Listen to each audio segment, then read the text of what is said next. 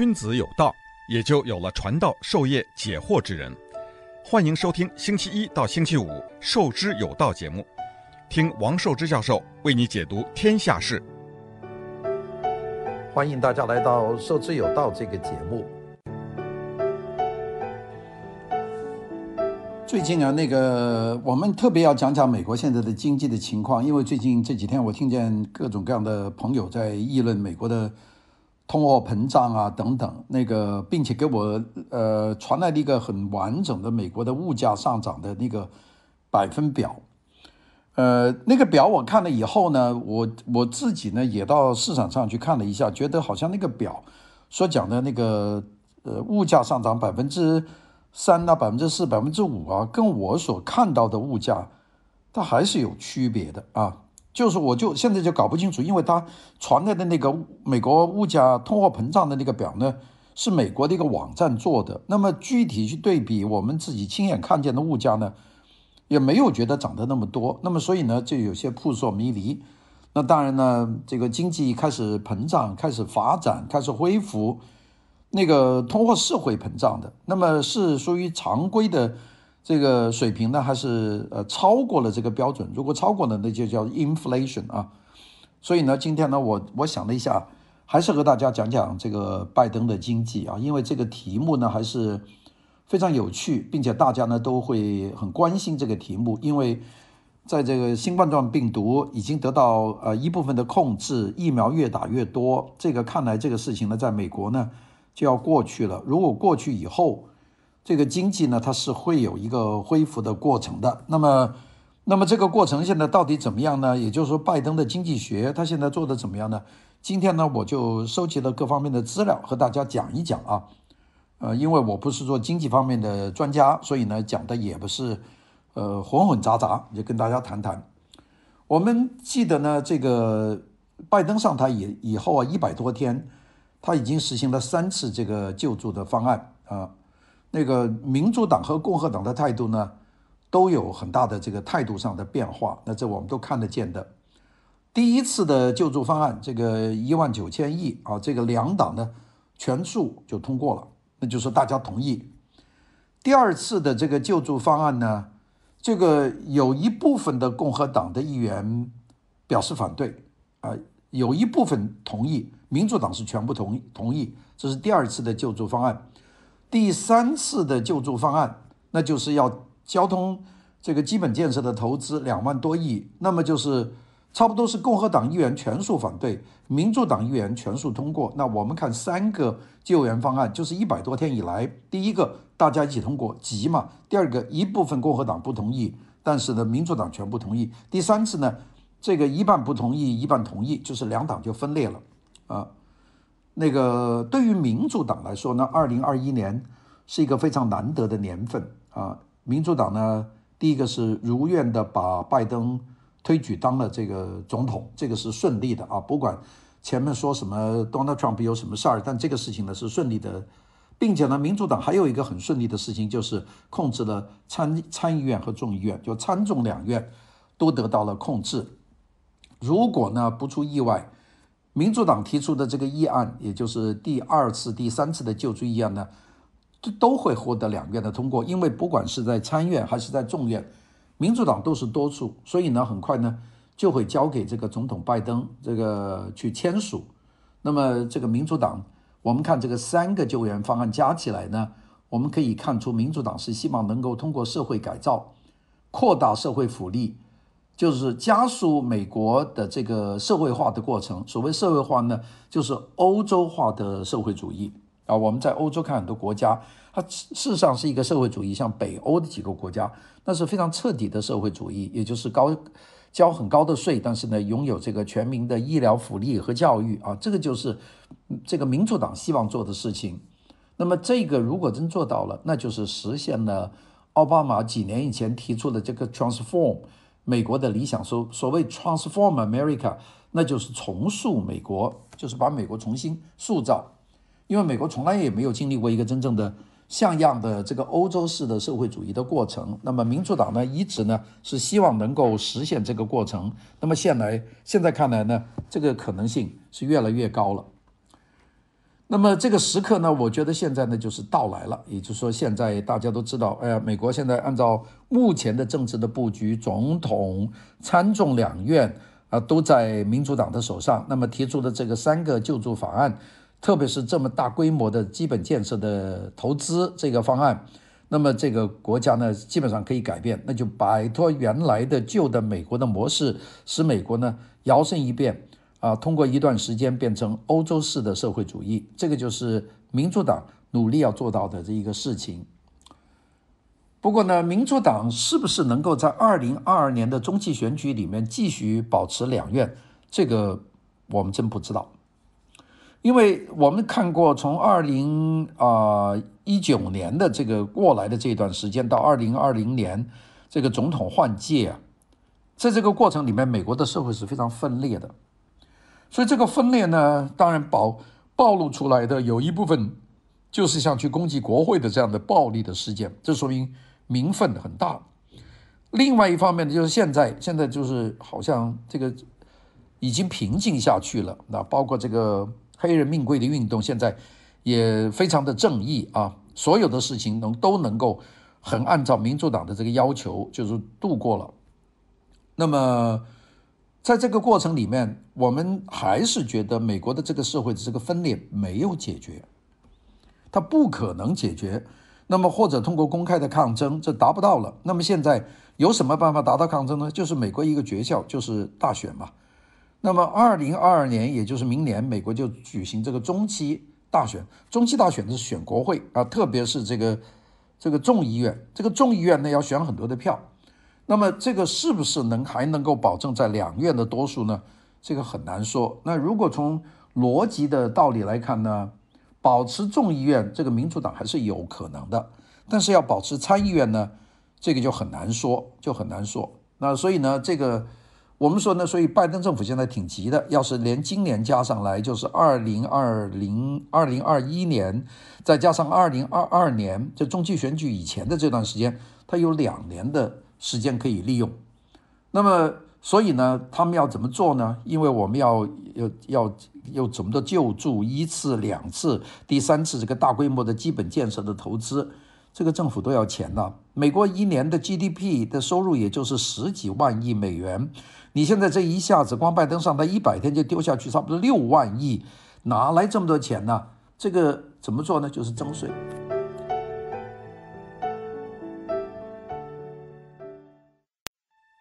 君子有道，也就有了传道授业解惑之人。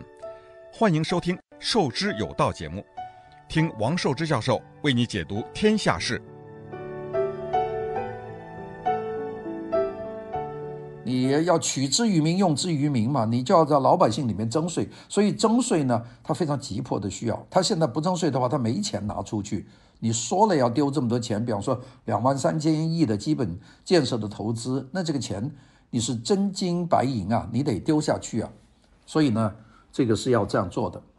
我们知道，二零二零年经济整个停摆，这个飞机不开，轮船不开，航行中断，旅游没有人来，服务行业荒荒废，餐馆关门，游乐场关门，公路空空荡荡，没有人出门，商店全部关门，有很多城镇小一点的，好像废墟鬼镇。美国政府呢，在这个期间呢，发放了大量的救济的贷款，那包括了针对个人的，每个人发钱呢，一个人拿一千多块钱，后来又给，呃，对中小企业的救助啊，给中小企业就很容易就得到了这个低息的这个救助。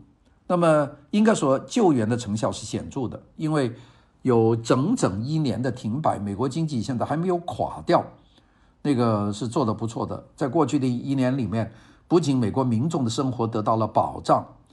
民众呢和社会的心理呢也得到了稳定，就是美国没有大乱啊。你说要像印度这样，那就是大乱了，那就是突然间完全是脱缰野马呀，这个失控了，疾病、经济就不用说了。哎，美国呢，它基本上呢，大家呢，呃，该生活还是生活，在家上班，上不了班呢，也有救救社会的救济。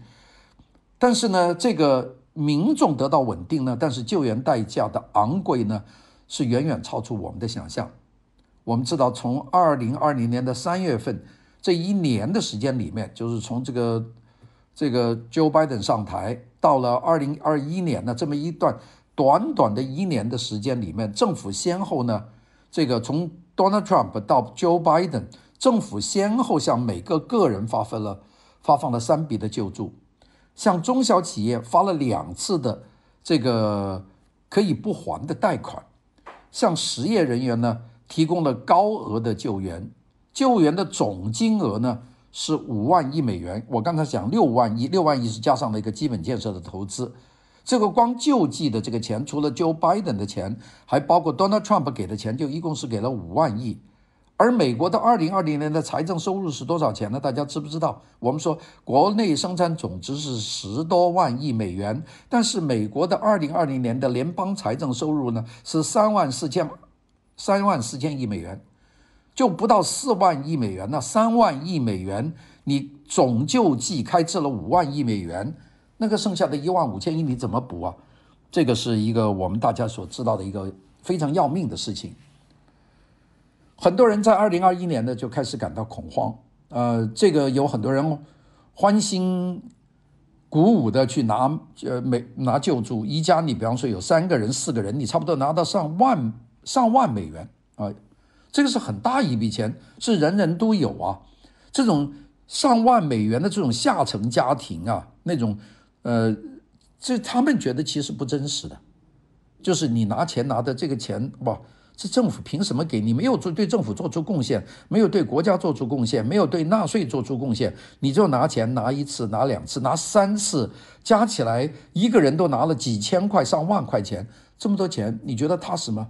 我觉得只要有点脑子的人就不踏实。这个疫情初期拿到补助的时候呢，大家心里呢是还是充满了这种感激呀、宽慰啊，因为呢那段时间那个街市萧条、建筑空洞、公路是空空荡荡，让人感觉到世界到了末日。那么到了二零二零年底的时候，他再去拿补助的时候，大家呢？就就就没有感谢了，觉得我就是开心了，哎，又发钱了。那么到今年的三月份，大家又收到了第三笔最大的金额的救援的时候，哎，大家说这从天而降的金钱，这个大家觉得是欢呼。那么，但是到现在为止，救助是不是迫切呢？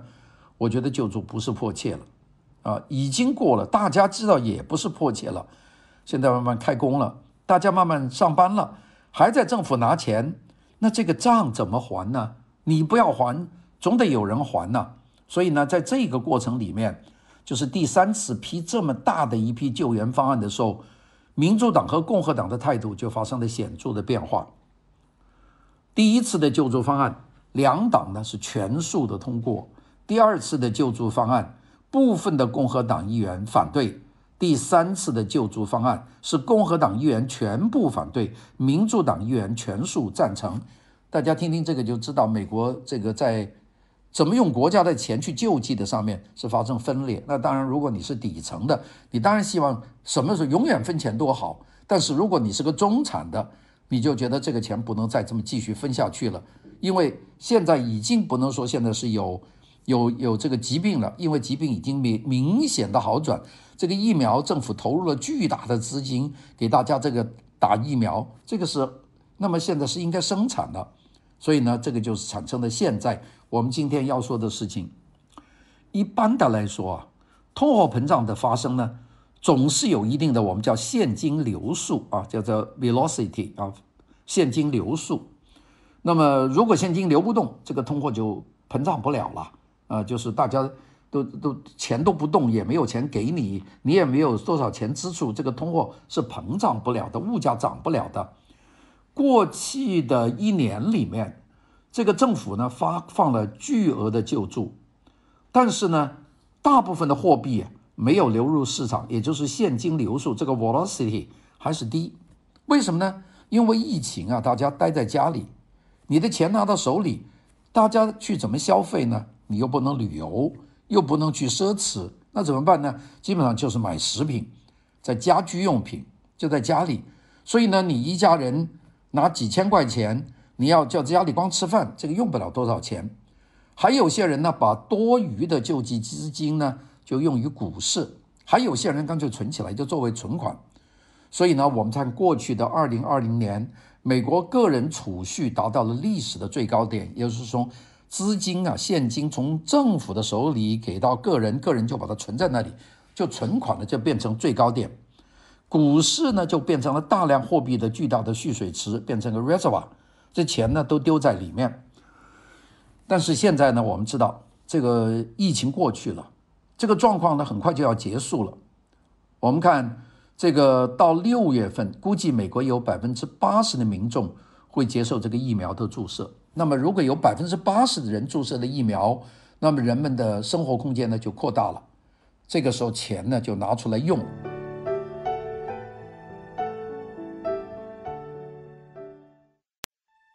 君子有道，也就有了传道授业解惑之人。欢迎收听《受之有道》节目，听王受之教授为你解读天下事。我们现在讲呢，是讲这个通货膨胀。那么通货膨胀的一个条件就是有现金的流速，就是 vol velocity。那么由于我们前面两次，这个到第三次这个拨款，这个人老百姓手上都有很多钱。这些钱呢，由于疫情的影响呢，都拿在手里，呃，存在银行里，放在股市里面，股市变成一个很大的一个蓄水池，大家的钱呢都没有用。但是到了六月份，那么美国有百分之八十的人都打了疫苗，这个大家肯定就要愿意动了，那个货币呢就要涌向市场。那么我们就在这里说呢，通货膨胀的压力呢肯定是如影随形啊，一定会来的。就是现金流动的，那通货就要膨胀，这是一个非常非常常规的一个道理了，大家都知道。那我们就看看，大家说你这样讲是不是有些言过其实啊？其实你要看看美国的最近的情况，它真也就有这个压力。我们看看四月份刚刚过去的这个四月份，物价已经开始上涨了。我就说我收到一个朋友给我的一个表啊，就说这个涨是涨的百分比啊。当然我说我到市场去看了一下。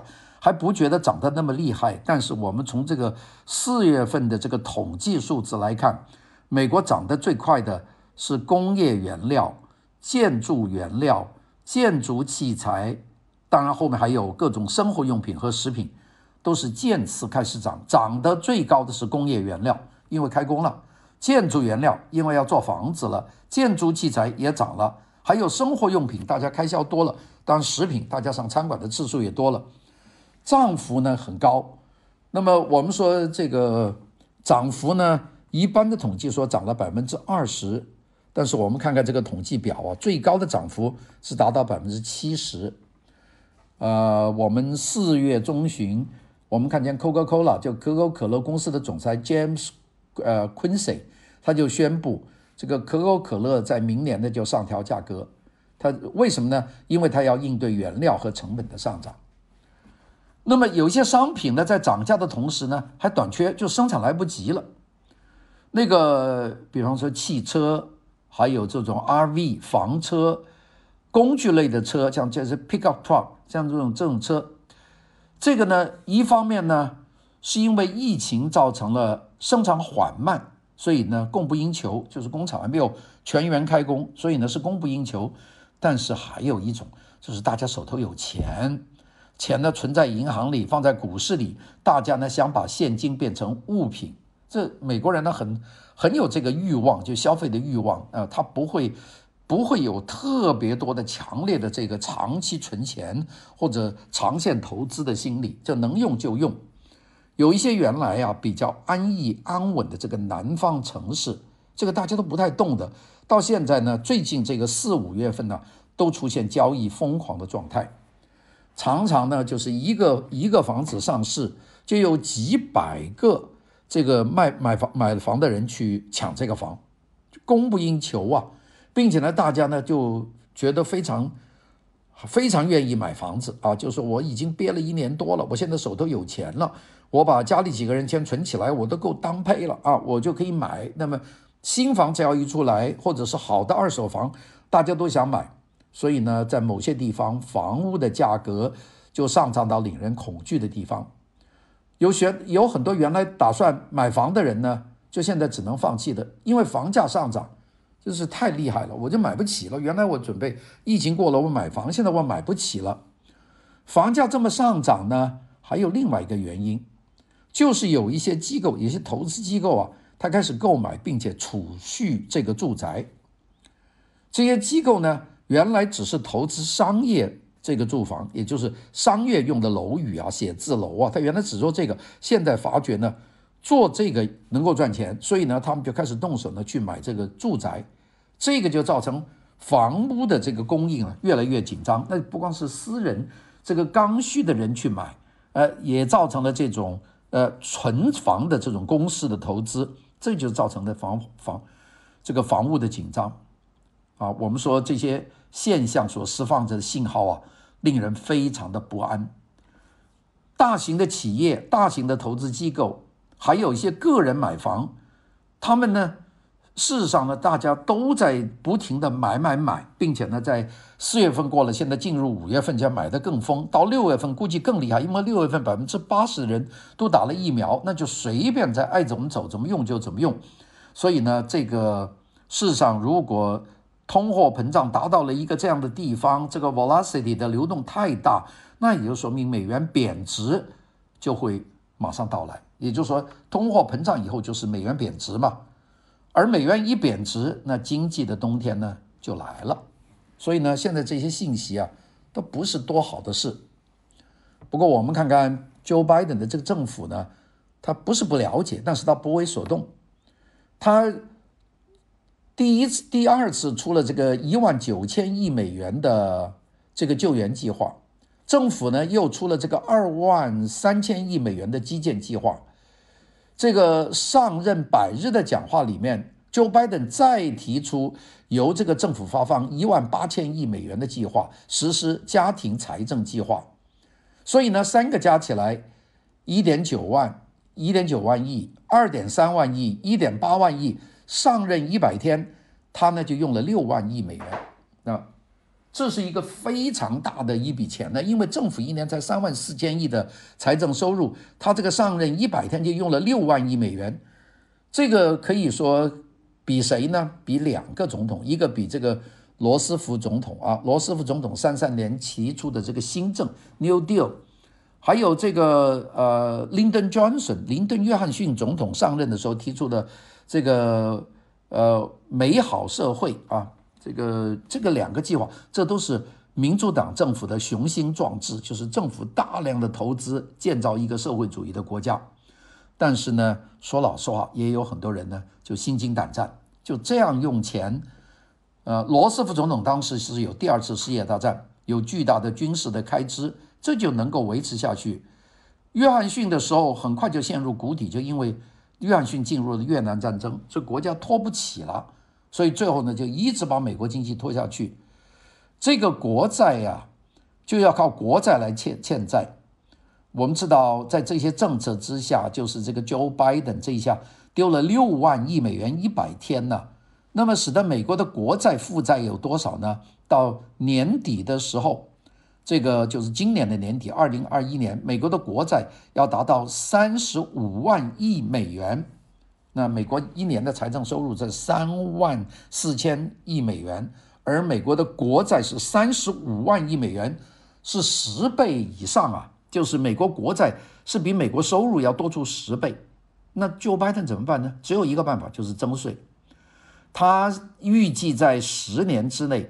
向美国最富裕的百分之一的富人增加一点五万亿这个税收，用这个一点五万亿税来支付一点八万亿的美元的这个家庭计划。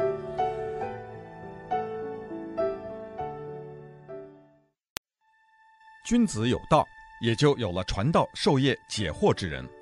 欢迎收听《授之有道》节目，听王寿之教授为你解读天下事。那个不过，我们看美国的历史，这个两百多年呢，政政府从来没有能够通过征税来达到收支平衡。政治家呢总是假设啊，就说哎呀，我们这样做呢就行了，或者呢是想办法骗得公众相信，就说在加倍增税的情况下，富人的商业行为呢还能保持不变。这个能不变吗？你给我加了一点五万亿的税。我能够不影响我的投资吗？这是假设说它不会变。这个呢，其实是有欺骗性的，也有愚弄公众的意味。我们知道呢，这个老牌政治家没有人不明白这个道理的啊，都是都是这么觉得，这个就是骗人。但是呢，尽管即便是骗人，呃，大家也照照这么做。所以，Joe Biden 不是不是不懂啊，是装不懂。Joe Biden 在二月推出的新的税改方案，它的重点呢，把企业税从 Donald Trump 的时候的百分之二十一猛加了六个百分点，增到了百分之二十八。企业所得税这就一下改了。二月份，这个并且提高了年收入超过四十万美元的个人的这个税率。这个并且呢，把富人的长期资产利得税呢加了一倍。